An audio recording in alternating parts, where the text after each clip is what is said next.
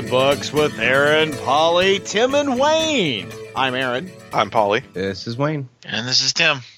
Now, I don't know if it will be discernible on the microphones or not, so I think it's important for us just to come out that uh, we are starting ridiculously early today. And I blame Yeah. Tim. So there you go, Tim. This is me blaming you. Uh, well, uh, yeah, that that's fine, Aaron. You know that that whole 15 minutes of beauty sleep you're not going to get. I'm sure it's going to kill you. You know, I'm going to be so out. if this episode sucks because we don't have the energy, it's all Tim's fault. Well, I'm just going to put it out there that I'm going to be out in the world amongst people. The world needs me to have my beauty sleep, Tim. Mm, So- yeah, no, let's let's not t- talk like Aaron isn't an old man who wakes up at 4:30 a.m. every morning anyway. I'm going to need you to eat me, Paul.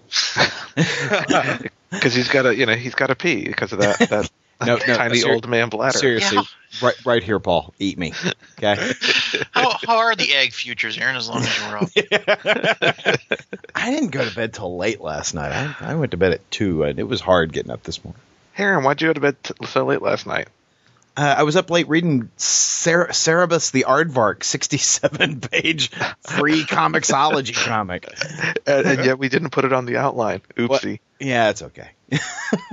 so I so Cerebus, uh, High Society number one, 67 pages, free on Comixology. Yeah, you know the the I don't know if if anybody here on the mics is a fan, but I, I just absolutely love Cerebus the Aardvark. You know, it's a it's a riff on Conan and and and is uh, you know produced by David Sim. Um, I, it's something that I I really enjoyed in comics. You know, through the '80s. Uh, and it hasn't been available digitally, you know, well, not like legally digitally.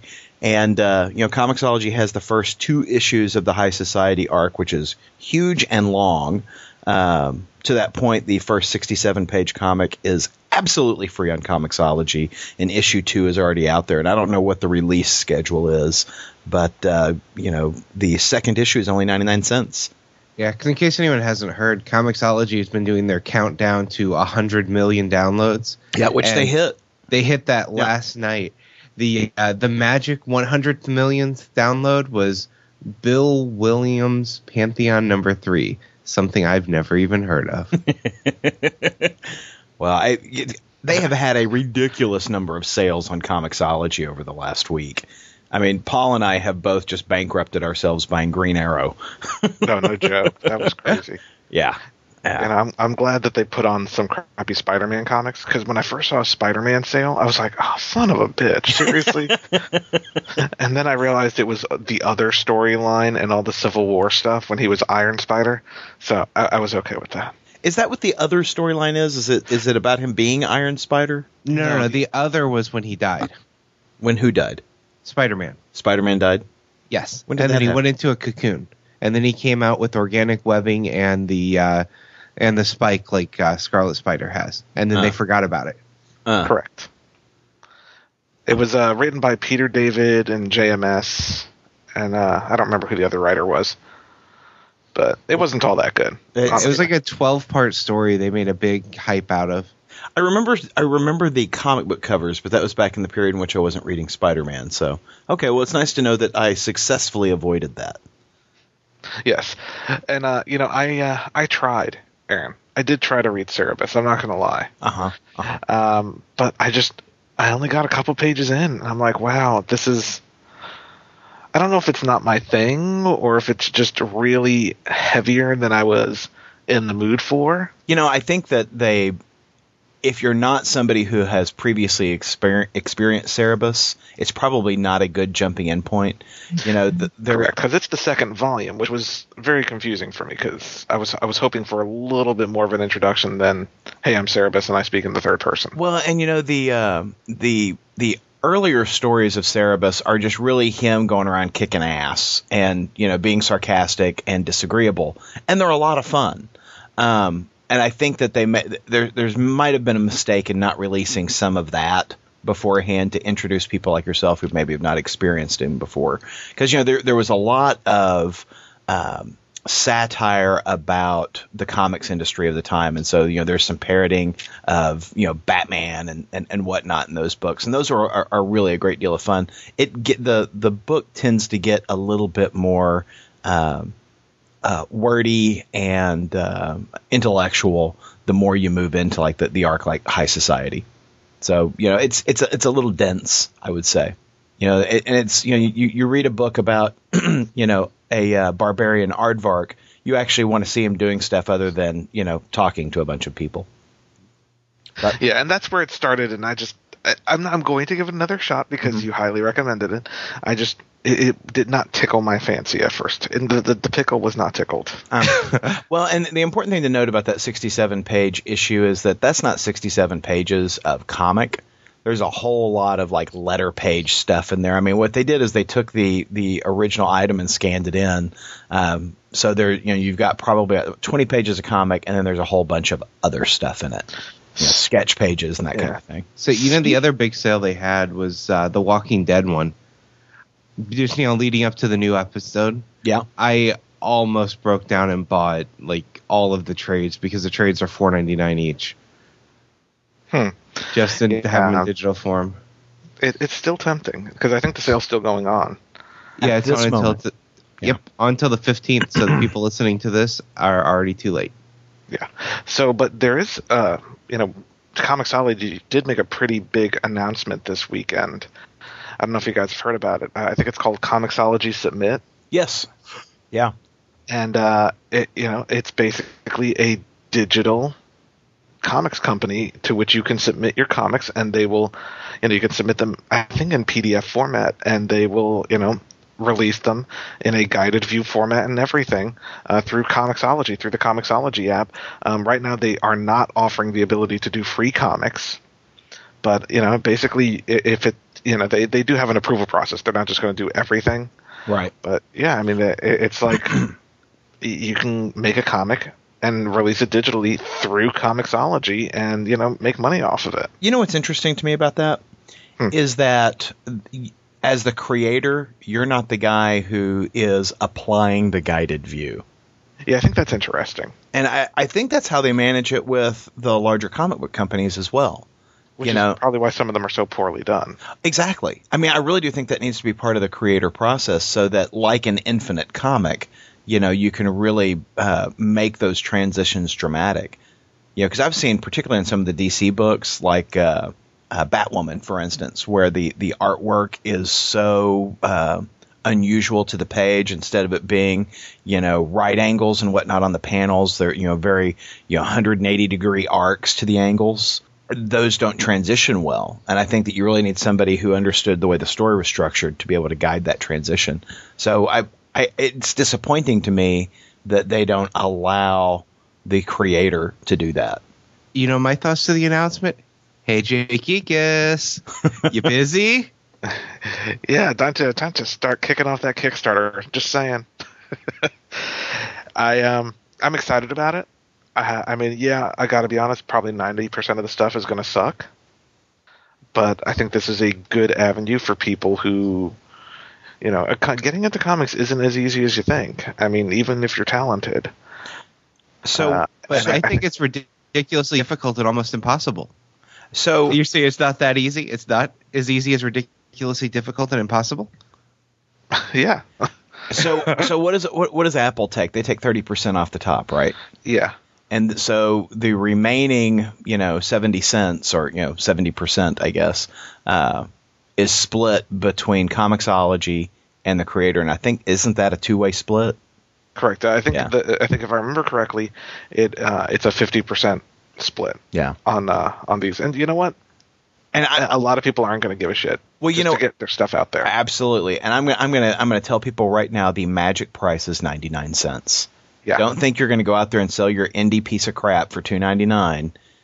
The magic for, number is ninety nine cents. You know what the problem with indie pieces of crap is that they're not two ninety nine typically they're regular size comics in black and white and they still charge like three fifty four dollars yeah. five bucks for them yeah. you know because they're trying to make their money back and then some and it's like you know unfortunately at least with that first issue you're gonna have to lose a little money yeah. to get well, people in well you probably yeah, at least problem is they can't buy in bulk well, eh, but in in the digital format, you know what they really need to do is they need to have five issues if it's a, if it's a, a mini series or something. First issue needs to be free remaining issues 99 cents. And I wonder how Comixology is going to address that because, you know, you can leverage a a a Marvel series or a DC series, you know if you give the first issue away free, you're going to sell a lot of number two, right? But you don't necessarily have that uh, that leverage with some somebody that's an unknown. True. But well, I- I mean, they like I said, you can't give away the first issue. It has to, they don't have a, a zero point. You have to have at least a ninety nine cent price Right. point. And you know what? Ninety nine cent first issues. I, I I I would still give something a try with a ninety nine cent first issue. So I mean, I think it's going to be great, uh, and uh, I look forward to perhaps taking advantage of it myself. We'll Yeah. see. So who gave Arrow a try? I did. Yeah, a big week for comic fans. Uh, Arrow started this week on Wednesday on the CW first episode, Green Arrow. Uh, what'd you guys think? Crickets. Nobody. I, I don't think anybody wanted to be the first one to go, so I'll go first. I loved it. I wasn't expecting much. I was expecting to hate it. I wasn't even the one that said it to record. My wife said it to record because she was curious because she liked the uh, the Green Arrow character from Smallville, Uh-huh, even yeah. though she didn't like anything of the Smallville for the last couple seasons. That's why she tuned in, Wayne.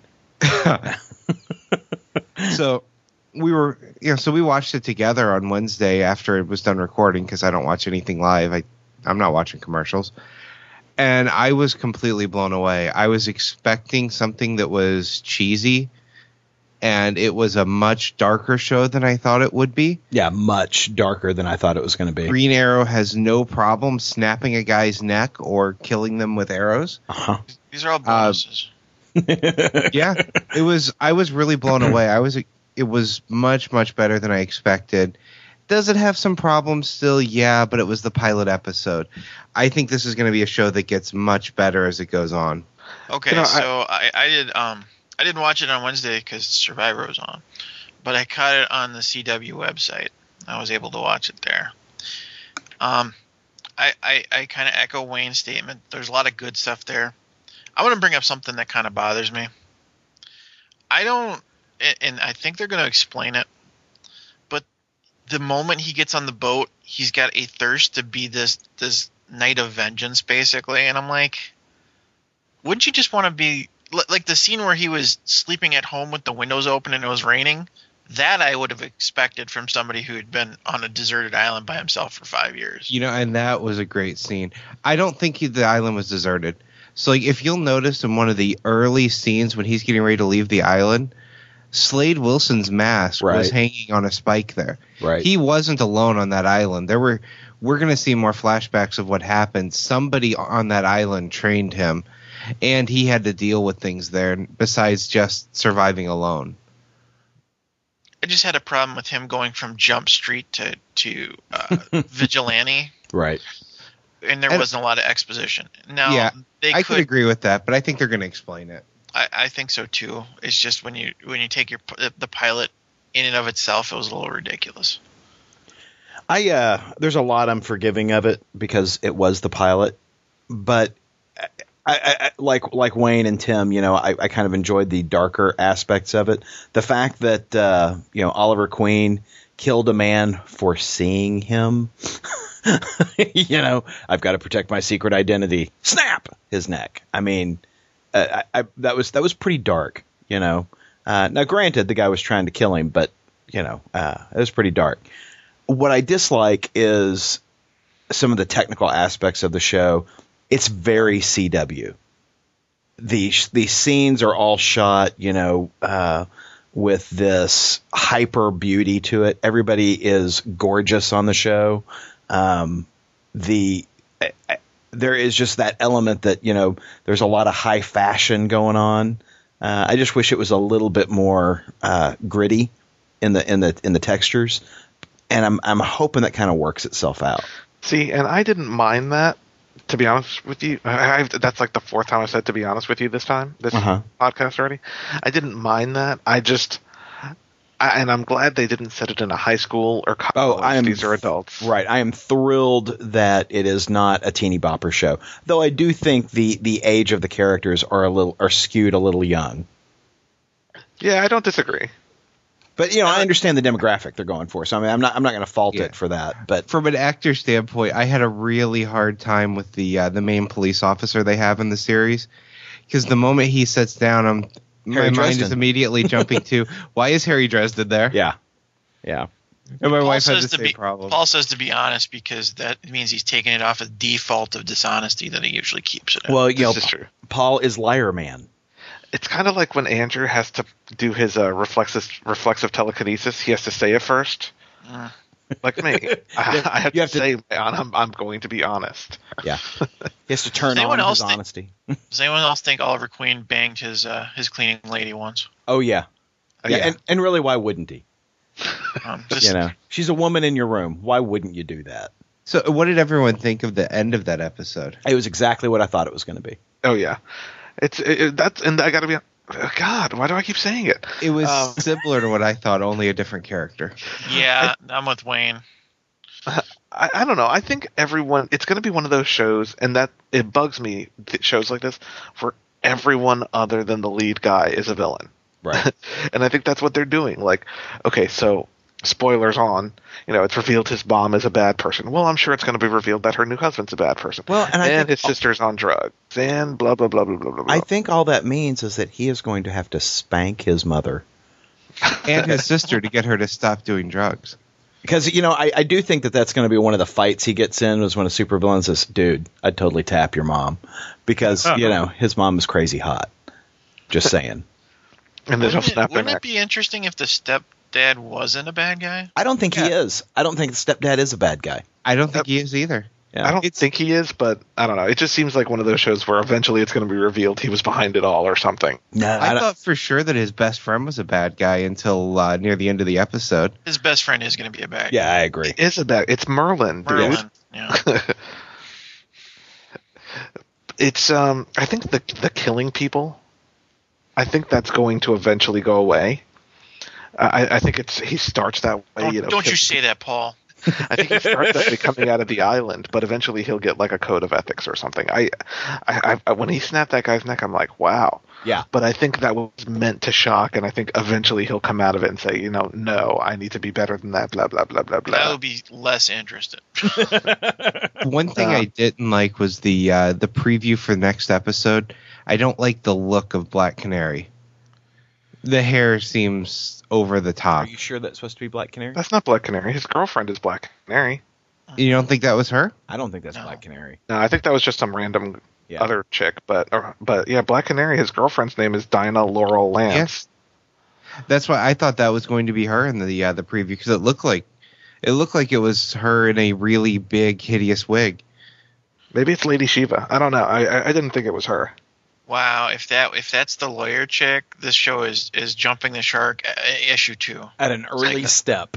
Yeah. I'm a public defender. I'm a vigilante too. No, That'd be ridiculous. Who does that, Matt Murdock? nobody. All right, so uh, New York Comic Con news came out. Uh, I'm gonna throw this one to Paul because he's the big Superman uh, squee fanboy. Yeah, the, So there was a new announcement about uh, some creative teams on the new Superman books, Paul. Yes, you know, the news is just rolling out of Comic Con. But what's funny about it is most of it came out the day before Comic Con because everyone's trying to beat everyone with their big announcements. Um, you know, you had announcements like the new Spider Man book and. And uh, some of the ones we're going to talk about here today, including the big Superman announcements. Um, we already knew Grant Morrison was leaving Action Comics, I believe, with issue 17. Yay. and uh, coming on with issue 18 is uh, the creative team of Andy Diggle. He wrote The Losers and uh, Green Arrow Year One, um, with art by Tony Daniel from Detective Comics. Great artist, not a great writer. So glad he's on art. Um, and they're going to be taking over Action Comics. Also, That is, Scott, that is a pretty exciting announcement. yeah, it's it's a. I think it's pretty awesome. I, I love Andy Diggle. Yeah. I, I've never read an Andy Diggle. Well, Andy Diggle did do a Daredevil run that I wasn't fond of. Right. Um, but I do generally like his stuff. Uh, and Tony Daniel, I think he's a good artist. And the preview art they show with Superman's uh, new costume, The black costume. yeah, which ties into the last page of Superman number zero. Right. Uh, it, it it shows Superman in a black costume on Krypton.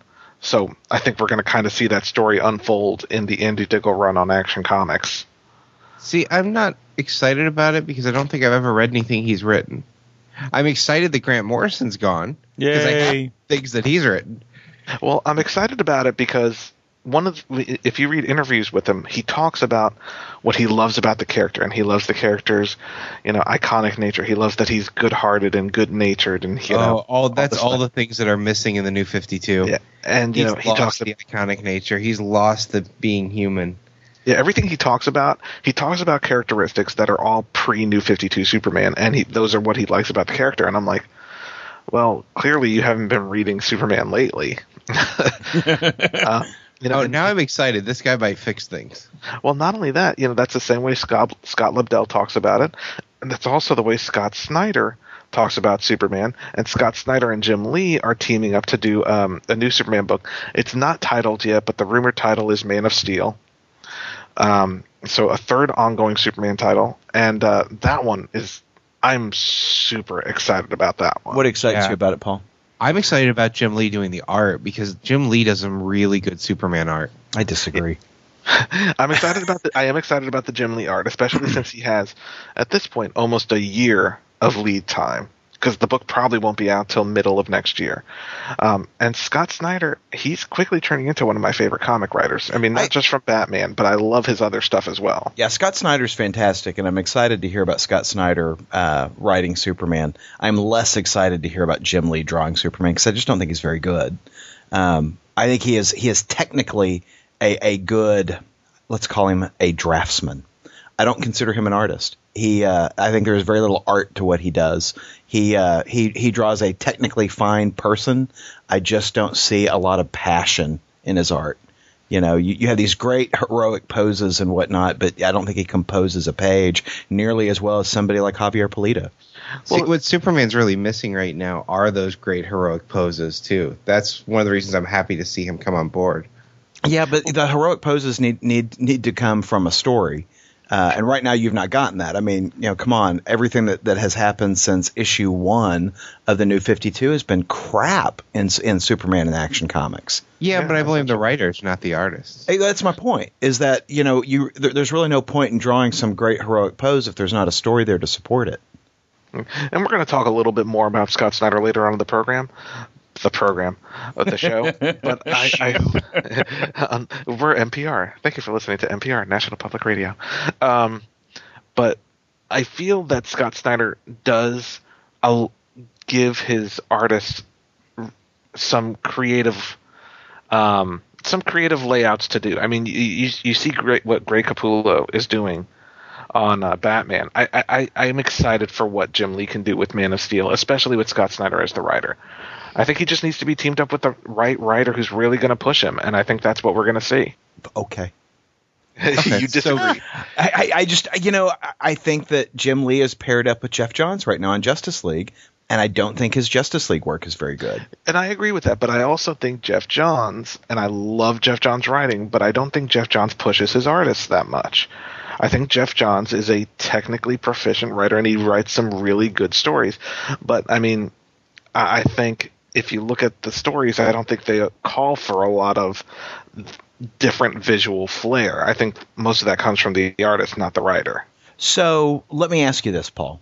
Yes. Because because I don't think I've ever read a story that Jim Lee illustrated that I felt like, wow, that was amazing on the illustration. I think there are some great poses and splash pages, but I don't think they're they're they're necessarily artistically driven. So tell me this. Who is a writer who has pushed Jim Lee? Your mom. You- yeah, no. Um, you know, I think, and you're, you guys are going to disagree with me, but I think Brian Azzarello. I disagree with you. I hated, I hated the writing on For Tomorrow. Yeah, that was awful. I think it is probably one of the most gorgeous Jim Lee books I've ever See, seen. and I just I find Oh, that, see- that- I find that book passionless. See, I like Jim Lee Superman art. I don't like any time when he's working with uh, Azzarello. Those two together produce books that I hate. Yeah, I did not. I, and and again, I understand why people like Jim Lee so much, but I just I feel like he. I kind of equate him a lot to Neal Adams. While I really like Neal Adams' uh, art, I think his the stuff that he does in the, over the last twenty years has had really no art to it.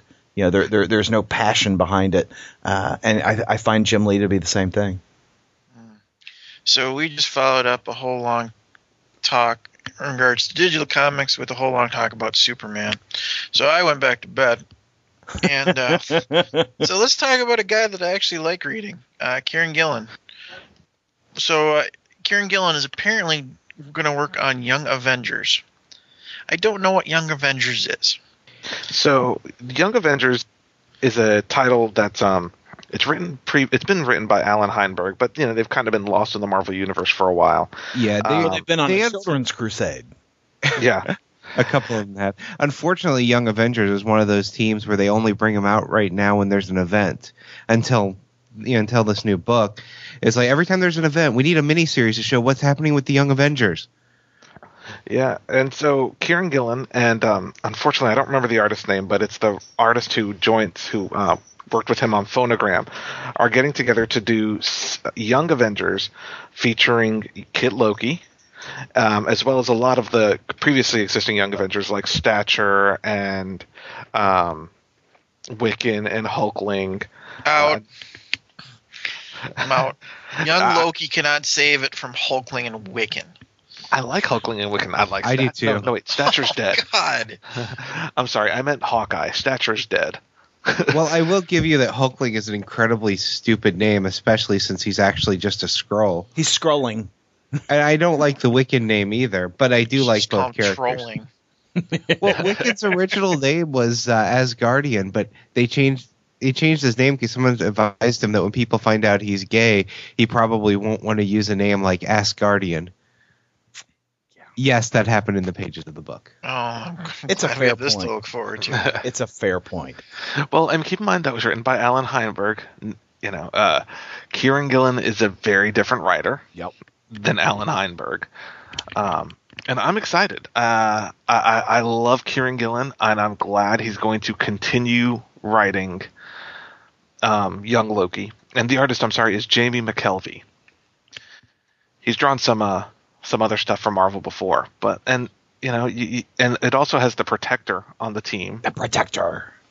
I, I'm just I'm I'm really excited about this book, and uh, I, I I just it, it's nice to know that kid Loki's going to be around, which is a bit of a spoiler after the Everything Burns storyline in Thor. Yeah. But I'll take it. Now, Paul, are you equally as excited about Nick Spencer on the pages of Secret Avengers? I'm curious about this. So the um, announced yesterday, or by the time you you know over this weekend at New York Comic Con, was that Nick Spencer will be doing a new Secret Avengers book, um, because Marvel's just going to put Avengers in every title That's right. of, of their books. Um, And the, the, the difference on this is that it's a S.H.I.E.L.D. originated team of the Avengers. yeah, it's uh, working Nick- on their terms. with art by Luke Ross. Uh, this new Secret Avengers team features Nick Fury Jr., um, who, if Yeah. you haven't met, if you haven't, if you don't know who Nick Fury Jr. is, he's basically movie Nick Fury. Um, Hawkeye, Black Widow, Mockingbird, and Agent Coulson, who has been brought into the ex- the Marvel Universe continuity. I would be a lot more comfortable with this Nick Fury Jr. character if his name wasn't Nick Fury Jr. Uh, maybe Rick Fury. Hi, I'm Rick Fury. What do you think? I, I I, like it. kind of agree. I don't like the uh, the Nick Fury Jr. name. I am excited about the sounds of the book though, because that's a team that to me, Secret Avengers, that kind of fits. There's I gotta- not there's not a single character that that I think is worth a crap that he just listed. I love. I'm Hawkeye. sorry, those those are terrible. Well, I, I don't I don't like any of those guys, those people. I think like it's an Hawkeye. I interesting. Black Yeah, I'm with you, and I, I'm. And I think it's an interesting concept. So here's what it is: thanks to the memory implant technology first seen in 2005 Brian Michael Bendis scripted series Secret War, nobody on this team actually knows they're on this team. For members of the team, a Okay, specific never keyword- mind. I hate the idea now. For members of the team, a specific keyword activates their programming when it's time for a mission. Once the mission is done, the same keyword wipes their memory. Oh. Oh, no, no, like no, no, that- no. it's I uh, like that, I was sold on the book based on the team, and now I'm completely and totally off. You know, I I, hate that idea. I think similar technology was employed with my first wife. So. She wasn't actually aware she was in the marriage. Like every time Hawkeye walks by the microwave when it's going off, he pees himself and forgets where he is for a half hour. I don't know. I, I think it's going to be interesting. Now, I wish I, I love Nick Spencer, but I wish this book was written by um, Warren Ellis because he did a dynamite job with Secret Avengers. yeah. Yeah, Yeah, I would the, love to see him back on the title. the Warren Ellis run was fantastic on Secret Avengers. The current run on Secret Avengers, not so good, Hey, Aaron, sir. do you keep Paul around just to troll me? I do. I Is do. that, is that what? That's what's happening. Uh huh. Yeah. I- I- It's just it's just a rattle your cage, Tim. This is what I get for starting the podcast early. So, Yeah. Paul, yes. um, I know that you are a Goon fan. You know, Goon from Dark Horse Comics. Uh, I have to confess, I have never read a Goon comic. You, sir, are incorrect. one, and I've never felt the need to read one. Aaron, Why am I incorrect? because I have never read The Goon. I thought you were a big Goon fan. I am not a big Goon fan. I have actually never read The Goon. I've always you're I, I think I know where the confusion is here, Aaron. Paul is a big goon. That may be it. Not I, a big good fan. He is a fan of things, and he is a big goon. but the, the, but the, never the twain shall meet. No, I've always wanted to read The Goon, but I never have. It seems like a, a book that I would dig, but I've just never read it. Huh. Um, now they've been trying to get a movie off the ground for years at this point. Um, but Paul just won't read the book. I just won't read the book, so no one will support it. That's what And- it is.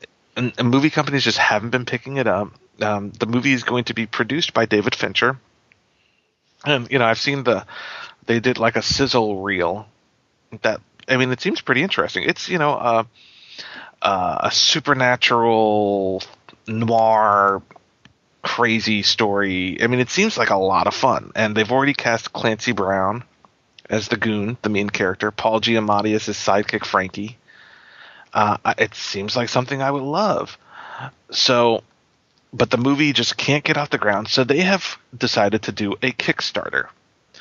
But here's the interesting part of the Kickstarter it is not to finance the movie, it is to finance a feature length story reel that they can then bring to Hollywood to give the complete look at the film and hopefully get the film picked up. I don't know what a story reel is. Yeah, it's. Have you ever? Sometimes you see them as uh, bonus features on movies where they show the the moving storyboards. Oh, with the story like like an animated storyboard or yeah, like animatics for the entire film. okay. Um, now they're looking for four hundred thousand, of which a quarter has already been, um, has already been gotten in two days. I mean, one day. One day they've already gotten a quarter of that four hundred thousand dollars. Now let me tell you how I feel about this. I want to see a Goon movie. I'm excited Even about. though you haven't read a Goon book, you need Even to see a Goon movie. I don't need to see a Goon movie. I would like to see a Goon movie, even though I've never read the comic, because I, I think the concept sounds interesting. But I feel like there's a huge misstep here. One, you're financing basically the possibility of there being a movie. Right. And two, none of the um, pledge rewards actually include a copy of the comic book. Huh.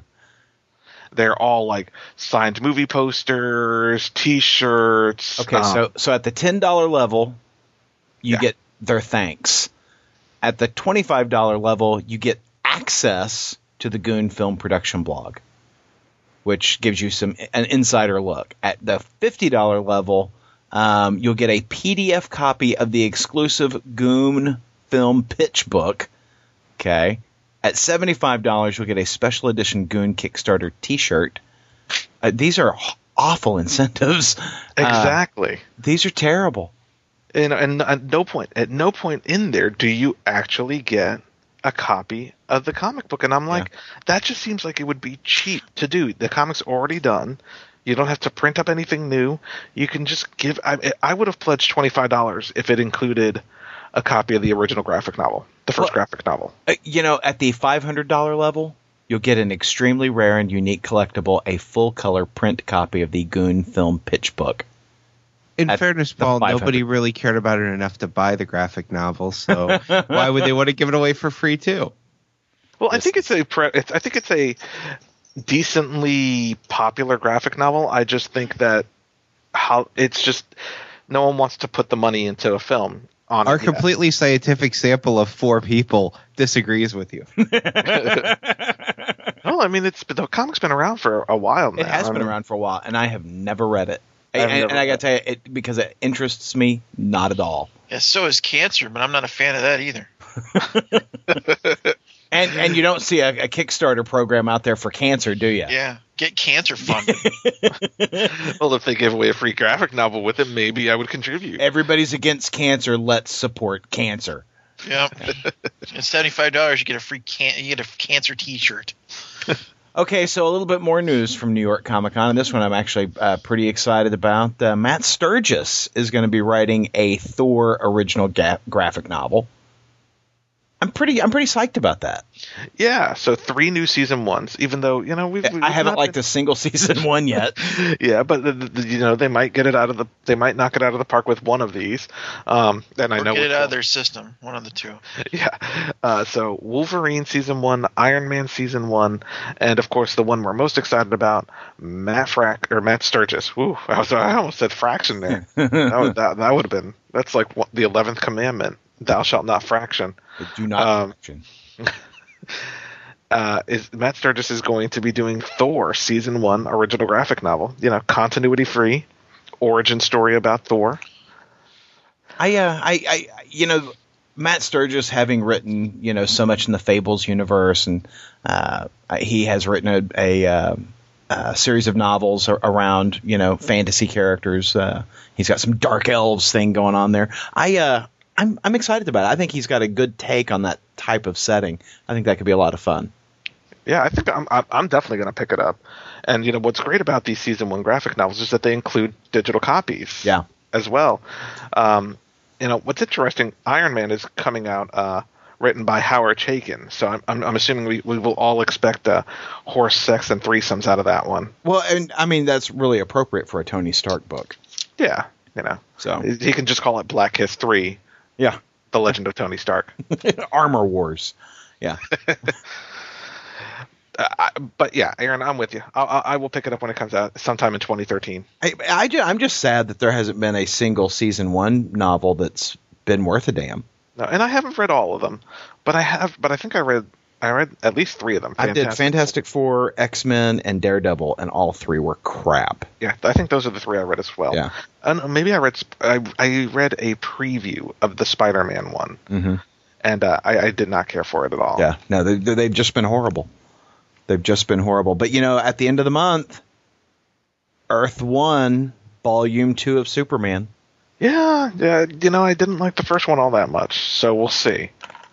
I'm excited because you know there'll be past origin stories, so uh, I'm I'm really hoping it, it turns out to be pretty good. Yeah, I'm gonna give it. I'm gonna get it. Oh, I also read Hulk season one, which wasn't bad, but it wasn't great. But that was mostly because it was Fred Van Lente, I like Fred Van Lente. as do I. So you know what else I like, Aaron? What do you like, Paul? I like Batman number thirteen. Holy shit, that book was awesome. Batman number 13, the first part of Death of the Family, the big new Joker storyline, uh, written by Scott Snyder, art by Greg Capullo. I think we all read this book this week. Yeah. Uh, let, us just say that I have added another cover to my uh, possibilities for cover of the year. Okay, I got the digital combo because basically I read the pre, I read the, the physical copy, and then I give it to my brother. I keep the the digital copy. Right. Um, did you get the die cut cover? I did. Uh, now I Same here. bought Batgirl number 13 specifically because it had the same die cut cover. Right. so I was able to get that that Joker die cut mask thing. I, I, I got to tell you, I'm not big on cover, cover gimmicks, but this cover was so appropriate to the story.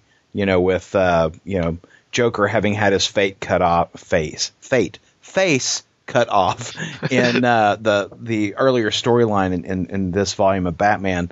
Uh, I just I I thought this was a fantastic cover. So Yeah, I, I- had an I had an issue with the cover, and it's not the art itself because the art is great and the concept is great. I wish that the back advertisement covered the entire area of the back cover Yeah.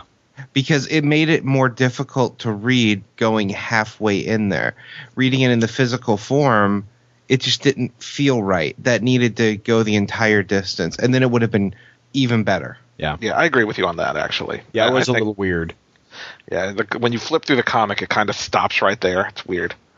But I, I I love this die cut cover, and I don't know if they're going to. I don't know if anything's going to surpass as far as cover th- this this specific because they're doing die cut covers for every Death of the Family issue Right. um, of the different back characters, but I don't know if any are going to surpass this Joker face. Yeah, it's it was it's an awfully nice cover. It really is. I'm just I, was- I was very thrilled about it, and it really supports a quality book on the inside. It's not just a gimmick. Uh, I, I think the book inside was just terrific. Yeah, I am such a huge Joker fan that uh, I I broke down and bought the book. I haven't been buying a Batman or reading it, but I couldn't pass up the Joker story, even though I had been bitter that I wanted this story to happen a year ago when they In first Detective started Comics, yeah. Yeah, but oh, I was blown away by this as well. The writing, the art, everything about this was just so good, and it was such a Joker story. And it's uh, rather horrific. I mean, Oh, yeah. there, there is a lot of tension in the pages of this book. Uh, I, I thought they just did a masterful job of you know telling a visual story, of really you know ramping up the stakes. I, I this book is just so good. If you Oh. have not read a Batman book in a long time and you need to read something good, pick this up. Batman 13 is a fantastic book. This and the very- Harley, they say the Harley moments were very impactful, but they don't quite fit with what's going on over in Suicide Squad with her. But Yeah, who This, cares is a, about this that? is a very this is a very good book. I think it made one little misstep.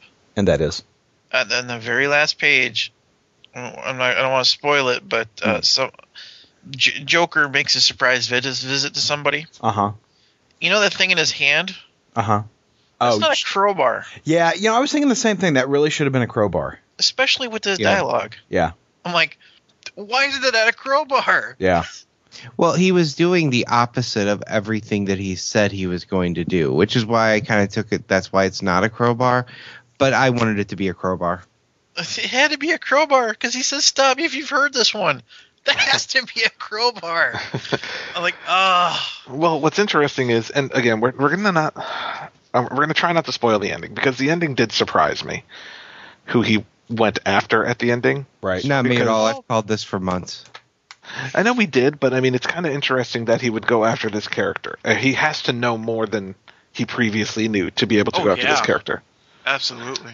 Um, no, I, I like Aaron said. I think this was a tense book, which is really hard to pull off. Yeah.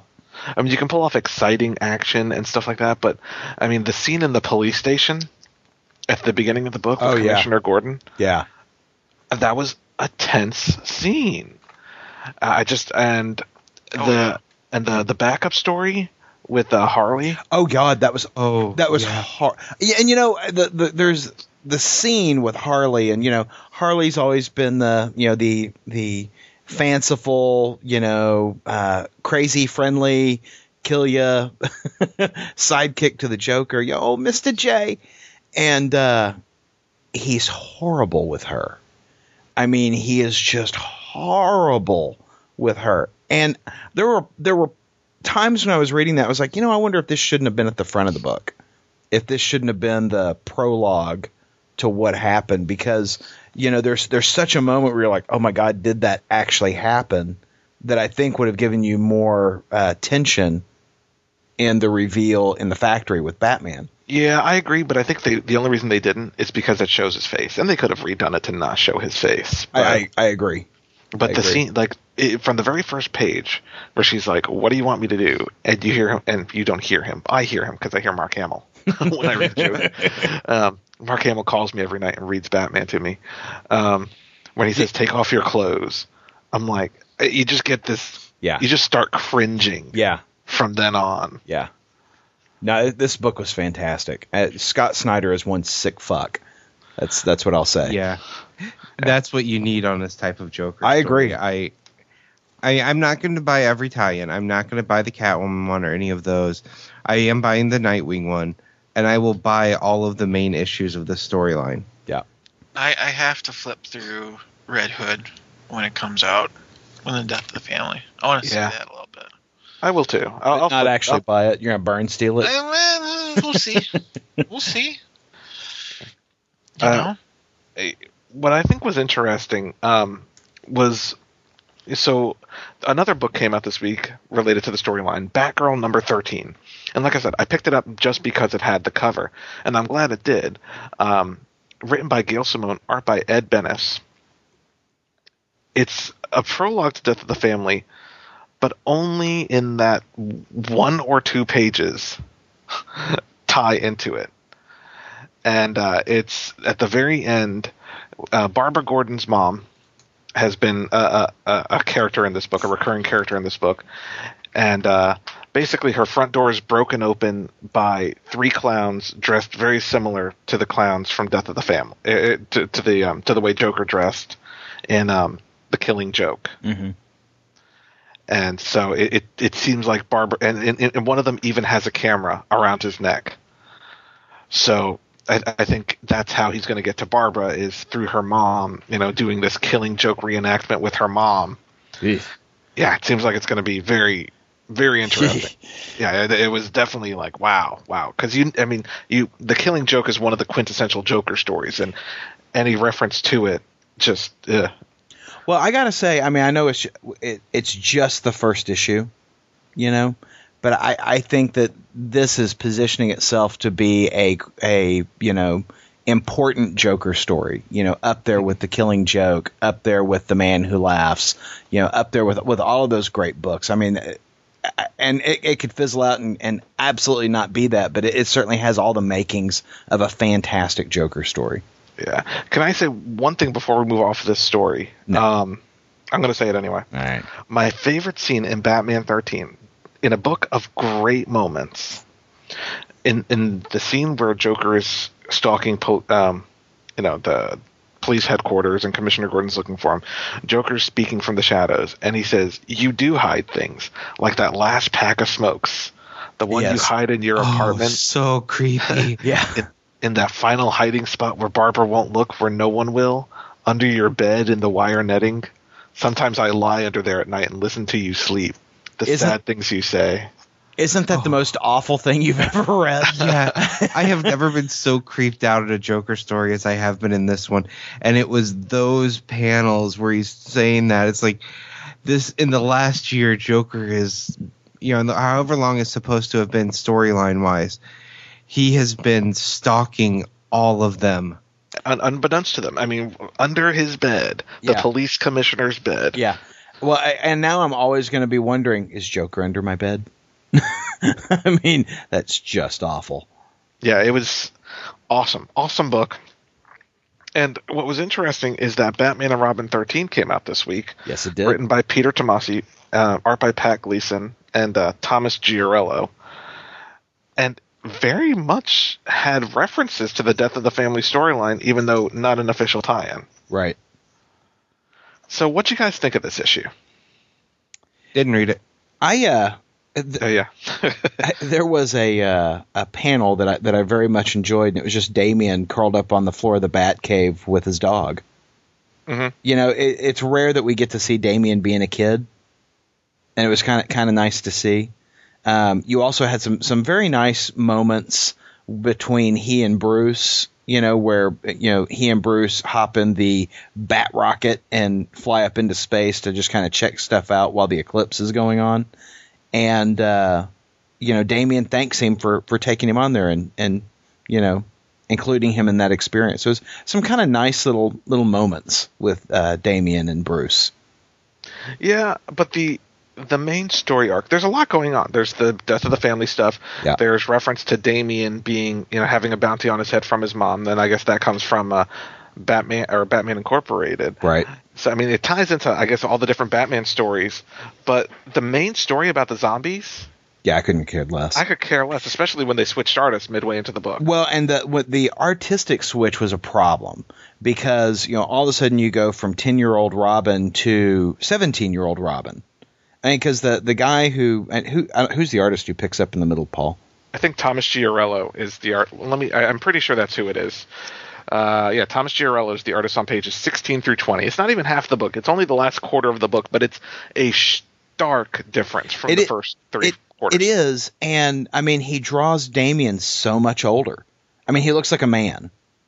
You know, Yeah. I, I was like, is that is that Dick? I mean, he he looks like a full grown man, and uh, No, no, nothing. it's not Dick. We're not talking about the Before Watchmen this week. it's the shaft, Paul. Um, the uh, he, it- he looks like a full grown man, and so it, it does not, uh, with the exception of the clothes, he looks nothing like the other character. I, I'm still hoping for a nice crowbar scene with Damian. well, we did get one already, but I'm hoping. No, for, I mean the other way. no, I, like Damian. I still I hate this character. I flipped through the book and I still I just couldn't pick it up because I really hate Damian. I kind of, I'm, I, Damian's growing on me. He's growing on me, and I you love know, Damian. and I thought that the Pat Gleason pages of this book were were beautiful. I really enjoyed the Pat Gleason pages. Did not care for the for the other artist. Yeah, the zombie storyline's just not connecting with me. Yeah. So I, I, I hope I'm glad it's, it seems like it's only going to be two issues Mhm. because then it's going to tie into Death of the Family, Right. and uh, I, I'm I'll be glad to see it go. Yep. Agreed.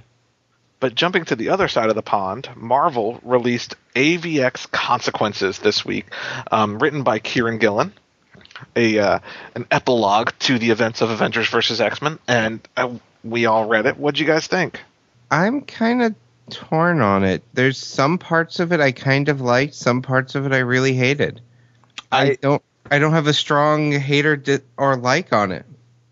there was a panel that I particularly liked in this book, and it is one of Wolverine's students who says, "You know, when I grow up, I'm going to teach guilt at the school. Some people need to understand guilt more and shame." And I actually absolutely agree with that sentiment, uh, and I think it wholly appro- applies to uh, what's happened after uh, the Avengers X Men battle. Uh, you know, I, th- there are just some folks who need to understand that there are consequences to your action. Thus, the uh, title of this series. Um, I I am amused at how Storm and Black Panther's relationship has just disintegrated. You know, so much so that he is having his people fire on her as she comes to Wakanda to help. Yeah, she is a criminal in Wakanda. Yeah. Yeah, and I'm going to guess that, you know, that's going to be rough talking about that in, in marriage counseling. Just saying. Well, he had their marriage annulled, so we're good. Yeah, they're not married anymore. Well, I, I, I- I just, I think it's hard to come back from, you know. I'm. I. It's not a bad epilogue, but I believe it's an eight. Oh no, it's a five issue miniseries mm-hmm. weekly. I don't know. I, I, I- it seems like it's not a bad read, pro, you know, mostly because it's written by Kieron Gillen. But it seems a lot of. It, it seems like it's unnecessary.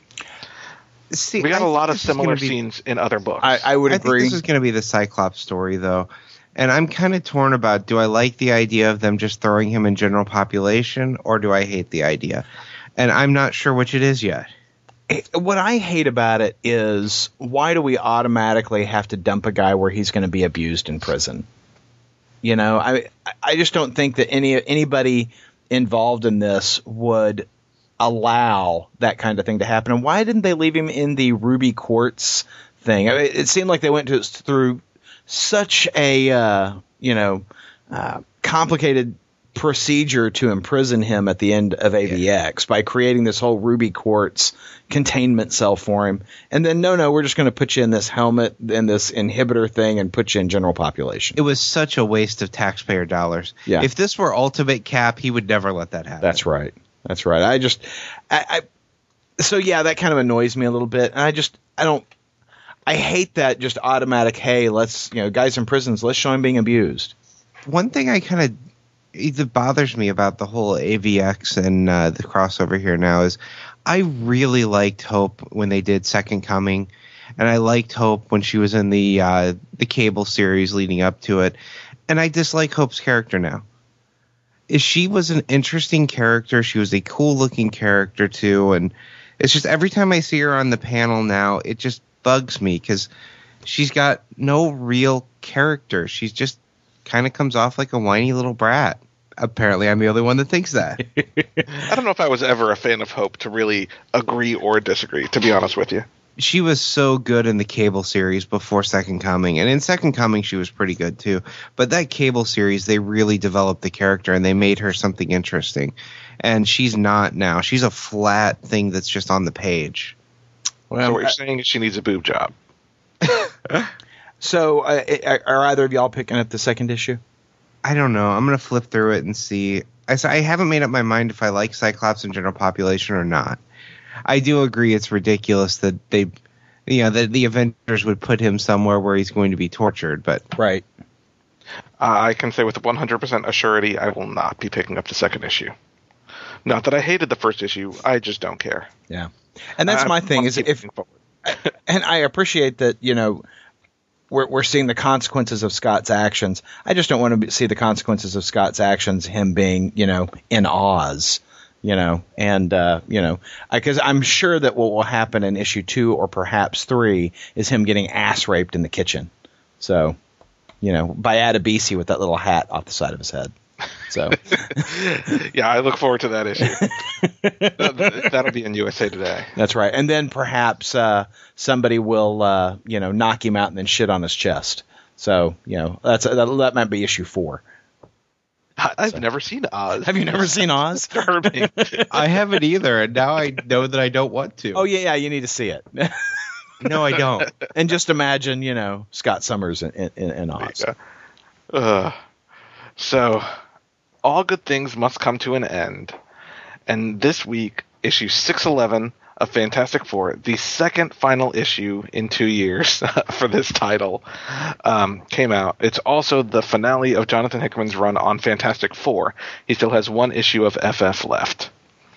Um, and this basically wraps up um, at the end of the big Jonathan Hickman storyline. Doctor Doom was stranded uh, in an alternate reality with two Infinity Gauntlets from other realities. And um, this basically explains what Doctor Doom did with the power of two Infinity Gauntlets. Aaron, you read this. I, I have to say, I'm sad that Hickman's leaving the book. I uh, I, I have really enjoyed Hickman's run uh, throughout Fantastic Four. Um, but I gotta say, I felt like there was a lot of build up to the whole Parliament of Doom. Um, you know, in the in the earlier pages of this series, and I don't think the payoff was big enough for what we were promised. I think Hickman should have spent more time, less time on done in ones, and more time making this Parliament of Doom thing an epic storyline. Yeah, uh, because trying to wrap it all up in one issue. So you're telling me the final issue, the final issue of the first volume of Fantastic Four, the second final issue of the first volume of Fantastic Four, doesn't even feature most of the Fantastic Four. It Yeah. only has Reed, Richards. Ri- yeah, Reed Richards in it. You know, you don't even see the other characters. So that was a big bummer for me. I would have Yeah. much rather had a done in one that dealt with. You know, this storyline could have happened five issues ago. Well, and the, and the way the story is told, you're never really in the moment. It's all very narrated at you. You know, hmm. it's told, you know, as if the story happened some time ago. Mhm. And you know, while you've got some some very interesting pages, I mean, I think that the pages are are well drawn and laid out by Ryan Stegman. Um, you never really feel like you're in the moment. That that you know, we talk about all the tension in Batman number thirteen, and there's no emotional risk here because everything is narrated from so far away. You know, I don't know if you felt that or not, but I certainly did. I didn't Uh, like the way it was done. I didn't. I mean, I love Jonathan Hickman. I did Yeah. not like the way this issue was written. Well, and it just seemed like it was like, oh crap, I need to hurry up and resolve my Parliament of Doom thing, um, and it was just it was just so fast, you know. And, and so you you while you had a nice moment or two between Val and Reed, and between Reed and his father, um, you did you never had any emotional risk inside the story because of the way the story was told, and that was my frustration with it. Yeah, and maybe we'll get that with the ne- with the final issue of FF. But ultimately, it just it was a lackluster ending to a story that I was kind of interested in. Um, and I just uh, I, like I said, I wish I would have I would have preferred the Wakandan storyline was great, but some of these done in ones, um, like the the storyline with. He, I know he's trying to wrap up all his loose ends, Right. But I think this was it went out with a whimper, not a bang. But th- there there were there was some fantastic dialogue in this book though. Yeah. Um, you know, you've got um you know, Reed Richards, his father, and grown-up Val heading back to Latveria um, to you know go rescue Doom. And so Reed is like, um, I was told Victor was dead, that he died buying us time. And grown-up Val says, Well, who told you that? He says, Well, you did, Val, younger Val. She goes, Well, trust me when I tell you that you shouldn't always trust me. I'm not the most consistently honest person in the world, especially at that age. and so, so later she says, you know, um, well, you should trust me. And he says, I thought you said don't trust you. She says, well, sometimes you should. So sometimes I should, and sometimes I shouldn't. Is that right? It seems a bit imprecise. And she responds with, what can I say, Dad? Parenting's tough. Suck it up. yeah, I mean, there. It, it's okay. I, I, should clarify. It's not a bad issue. It is a bad final issue. I agree. Um, you know, uh, especially given that Hickman is good at payoff. Yeah. So it just it, this just didn't pay off the way I was hoping to. And if he had more time, I think he would have done more with the Parliament of Doom storyline. Now, you know, Matt Fraction and Mark Bagley are picking up with the new Fantastic Four number one in November. Mm-hmm. Now, recently, Matt Fraction has written a book that I very much enjoy, which is the Hawkeye series. Um, I don't know if I'm going to pick up the new series. Did either of your comic shops get the Marvel Now preview book? Um, it was not yeah. in my bag, so I'm going to say no. They got um, it, but I didn't get it. It's a free. It's had like two to four pages of all the new Marvel Now books that have been announced thus far, um, in, including the Fantastic Four by Mark Bagley and uh, uh, Matt Fraction. It. I'm going to give the first issue a shot. Mm-hmm. I mean, it doesn't it doesn't look bad. Uh, uh even FF seems kind of interesting as a concept. So, I mean, it, I'm on board for the first issue. I'm on board for the first issue of a lot of Marvel Now titles, um, including one that we're going to get to here in a couple of minutes. But again, you know, I'm sad to see Jonathan Hickman go from Fantastic Four. Um, but I, am I'm, I'm looking forward to something new also. Mm-hmm. I think he said what he had to say with the Fantastic Four, and I think unfortunately we, we saw a little we saw some of, some of his most lackluster work on the title after he said what he had to say. I agree. I agree. So. Well, what about Scarlet Spider number 10, Wayne? I love this book. you know, I uh, I thought I was going to dislike the storyline because I've never been a big fan of the microverse. Uh, I haven't read that many stories. It's not that I hate the microverse, right. it's just that I don't know much about it and I I don't care about it immediately going in.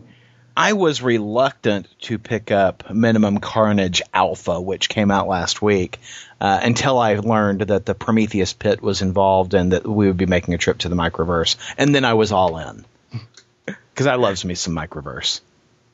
Yeah, this story so far, I mean, I I didn't want a big crossover. I didn't want a crossover with Venom, but you know what? I've loved every page of both Minimum Carnage and this uh, first regular issue crossover, Scarlet Spider versus Venom, Scarlet Spider number ten. Did you take a look at any of the augmented reader for Minimum Carnage? I didn't. I didn't either. I was just curious if, if you had. Um, you know the it, you've got uh, Flash Thompson in his guise as Agent Venom. Yeah, and, and then, this is the first time I've actually really been interested in that. I've never cared about Flash as Venom, but and now I'm kind of curious if maybe I've been missing out on a good book. There are some some good issues in that series. Um, I, I, I like Flash as Venom.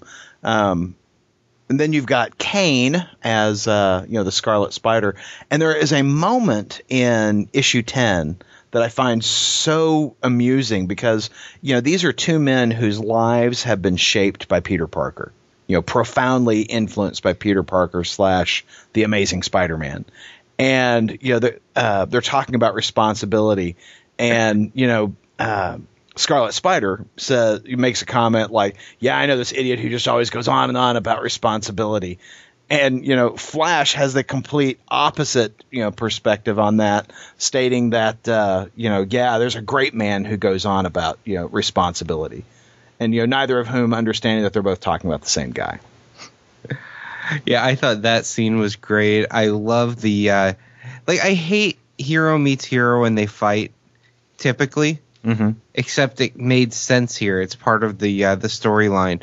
Flash is losing control of the Venom symbiote for some reason. See, and I think I know why. I think he's losing control of the symbiote because Kaine is a clone, and he's he's reacting to what he thinks is Peter Parker. that's my theory as well. I kind of I thought the uh, the costume was trying to get to to Kaine. Yeah. But yeah, I dug it. I dug it, and I, I I enjoy what we're seeing inside the microverse. You know, we got Commander Rann, we got Marionette, we got Bug. You know, the only thing that that it, it, the only thing that makes me sad every time we go to the microverse is uh, that we don't get to see the Micronauts because uh, Marvel does no longer has the uh, rights to that property. Because it would be great to see Acroyear out there and Biotron. I didn't know I didn't know that these weren't brand new characters. To be honest, No, these these are guys. Uh, C- Commander Rann, Bug, and uh, uh, Marionette were all part of the original Micronaut series, but they were or- original creations that Marvel made. They weren't toys. It- though uh, Bug was loosely based on uh, Galactic Warrior. So but yeah, so far this is a great crossover, and it's it makes me interested in Venom. yeah, I dug it. I dug it. So uh, a little book uh, called uh, Uncanny Avengers came out this week. Because those Avengers, they're uncanny. And uh, Paul, Yeah, what did you think of that of those Uncanny Avengers? I thought they were uh, mediocre Avengers. No, they were uncanny. You you read that wrong. Oh, okay. Let me let me double check. No, no, I just reread it and it's still mediocre. Um, I, I I I like Rick Remender. I like John Cassaday. I don't think either one was on top of their game for this issue. Um, I, I thought there were some good moments. I liked Wolverine uh, at Professor X's funeral. Uh, I loved the last page, which we'll probably talk about at length here in a second. Um, other than that, I did not care for it. I didn't like the the conversation between Cap, Thor, and Havoc. Um, I thought the book was very disjointed because they're talking. You know, Cap, Thor, Cap, and Thor are like, "Come have a coffee," and uh, Thor's like, "The place we go also makes lattes," but then they go to Avengers Mansion, and then they're sitting in Avengers But Mansion. They do make and- lattes there? but they're sitting in Avengers Mansion, and all of a sudden, there's like a big thing outside, and I'm like, wait, is this happening simultaneously? But all of a sudden, they run out, they run to the battle. I'm like, okay, so they were in Avengers Mansion, and this happens at the same time, so they ran out. I- It's, I, I felt that the storytelling was lacking. There wasn't much flow to bringing those two stories together. I felt, um, and then you had Wanda and Rogue getting into a fight at Xavier's grave, and they're confronted by these ridiculous villains. I will say Uh, that the villains were a little ridiculous. I mean, it, totally ridiculous, and and the narration. I, I'm just going to give you a little little taste here. Your foul gifts fail as you suffer the gaze of the goat-faced girl. Yeah. No mutant shall escape the anger of my living wind. And the living wind actually says, "I live to attack." Uh, my Cassandra toxin will end the threat they refuse to see. I'm like, what? What You, you is missed. going uh, on here? You missed. I suffer the insect unto myself for the good of all men. I mean, I'm like, what? What is this? Is ridiculous. Um, I, I, I, I, I, I thought it was stupid. I, I did not care for this issue. I didn't hate it. Like I said, there were some good moments. Overall, I thought it was. Um, it's not the book I would have started my Marvel Now initiative with because I think they're. First of all, it's too tied into what came before. It is not new reader friendly. It is not that new reader friendly and um, I think it's too weird. I think it's just too out there. So, unlike Paul, I really enjoyed it, except for the whole Rogue and uh, Scarlet Witch thing. Well, I, I- felt I felt like if they hadn't been interrupted, they would have kissed. it might have been more interesting then. A- absolutely. No, I just like the Rogue Scarlet Witch, and I like, the con- you know, basically their conversation, their interaction. I disliked the, uh, you know, the villains that attack them. Other than that, though, I enjoyed the book. I loved seeing that uh, Avalanche basically was lobotomized and had some piece of equipment put into his brain Yeah. and then goes and attacks. Uh, the Havoc conversation, One thing bothered me about that. So they're talking about how Havoc is, you know, he has a clean past. Right. Havoc was labeled a traitor or a terrorist. Havoc led in during the X Factor run a while back. He led a group called the Brotherhood that was seen as terrorists. They attacked like trains and things. That's not a clean past. So that that bothered me some because I really liked those storylines. But you know, I like the lobotomized thing. The last page that we uh, that Paul hinted on, that's what sold me on the next issue. Well, That was a literal jaw dropping, holy shit moment. That is, I, I never saw that one coming completely out of nowhere, and I'm shocked that they actually did it.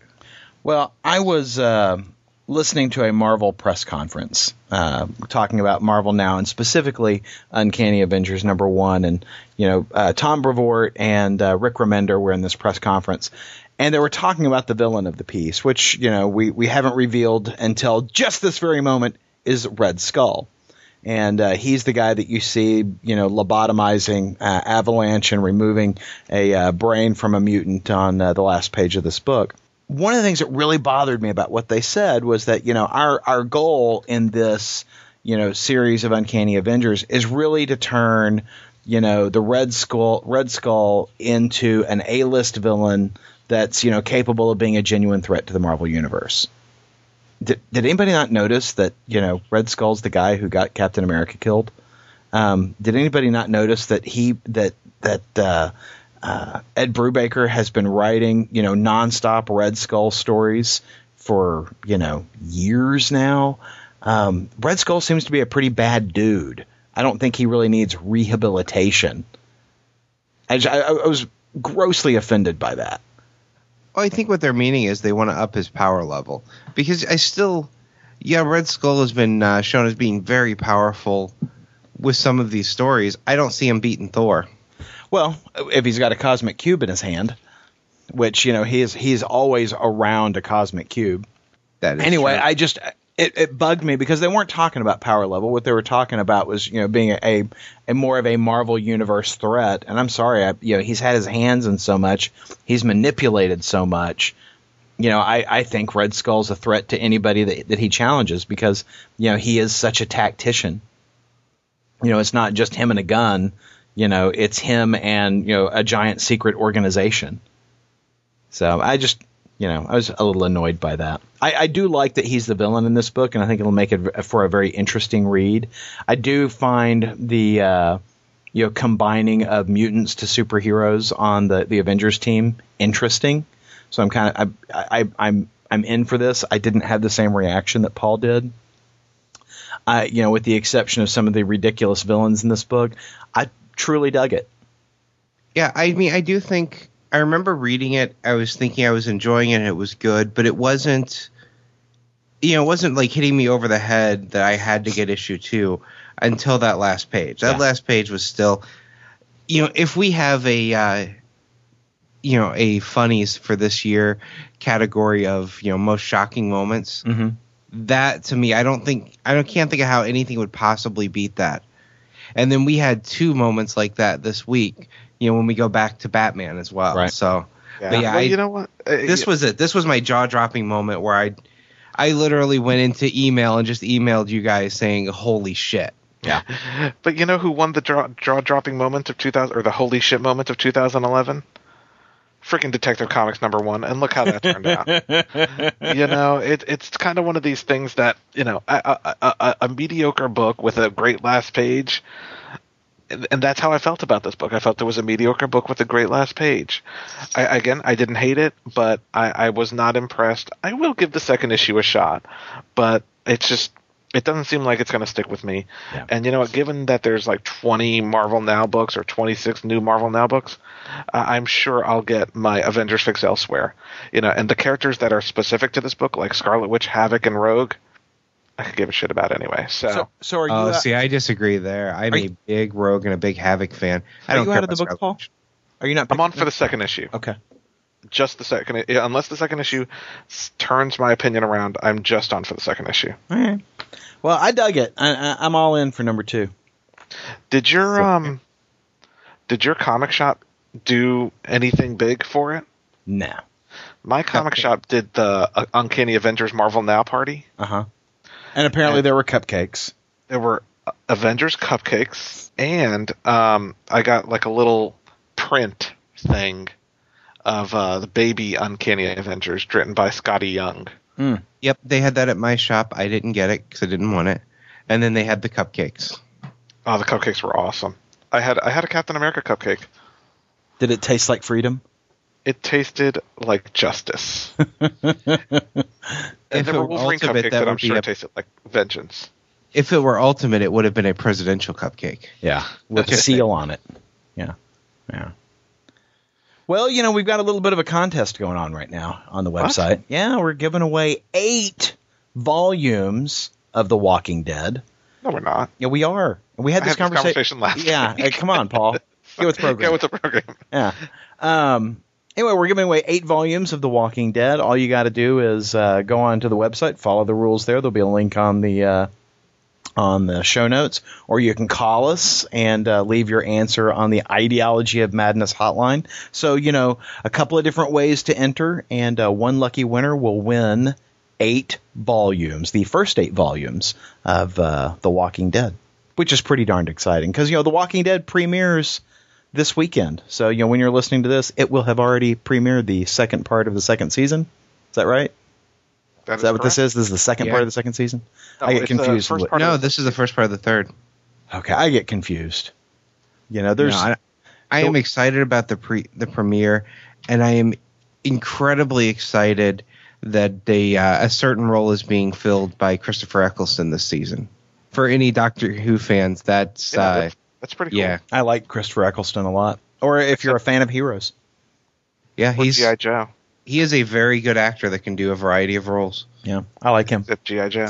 He play he plays crazy really good. Plays crazy really good. So, I like that guy. So you know what else is exciting? What else is exciting, Paul? I, th- I, I heard rumor there's a new podcast coming to ideologyofmadness.com. That is true. It's called Three Beers and a Scotch. And it is a Uh, uh, three beers and a scotch. I thought the original title was two beers. the and a original title was two beers and a scotch, and we thought that that was that was good enough. That uh, wouldn't three beers make it that much better? So it's it's three beers and a scotch, and uh, it will drop to the feed later this week. Uh, it is a a uh, guy discussion show and a beer and scotch review show. So uh, if you're if you're remotely interested, tune in. It's kind of fun. Who are the hosts? Uh, myself, uh, uh, a fellow named Mark that I used to host another podcast with, and uh, El Dos. So three guys uh, for this show. The third slot will rotate, uh, so we'll we'll have different folks in, but the but the core is myself and uh, Mark. So three beers and a scotch this week. Ideology of Madness. Very exciting. Woo! Aaron's an alcoholic. I am. Now next week, Cyberforce number one, free Cyberforce number one comes out. I don't care. exciting. What? I'm gonna get it. It's free. Even free, I don't care. Shinku number five, Shinku. Shinku. Mighty Thor number twenty-one, the conclusion of Matt Fraction's run on the title. Tim Tim will be reading that with me. Now, is anyone going to get Marvel Now Point One? I didn't know that there was a Marvel now. Point. Yeah, I didn't know there was either. It's got it's essentially you know how they do these anthology books that preview all the upcoming titles. Yeah. It- Is it going to cost me money, Paul? It's going to cost you six bucks. I knew That would be a big negative. I will probably be picking it up. We'll see. It has a preview of Young Avengers. It's got a preview of a bunch of stuff, so we'll see. Yeah. No, thank you. I'll let you know how it is. Yeah, yeah, I'm sure you will. All right, guys. Well, good chat. All right. Well, uh, nice chatting with you boys. Uh, you know, uh, Tim had to leave early because he had places to be. So uh, there you go. Well, Aaron, I'm I'm sure that you are fiending for another drink. So we will let you get back to your. I, I gotta get. I gotta get back to my beverages. I gotta get Yeah, my by- drink by the- on. By the time the podcast comes out, it'll be three beers, a scotch, a Bloody Mary, a mimosa, and a bottle of wine. There you go. All right. See you guys later. Bye. Podcast theme music graciously provided by Mark Andrew Pope. For more information, visit markandrewpope.com. Funny Books with Aaron and Polly is a production of ideologyofmadness.com. No Spider Man clones were harmed in the production of this podcast.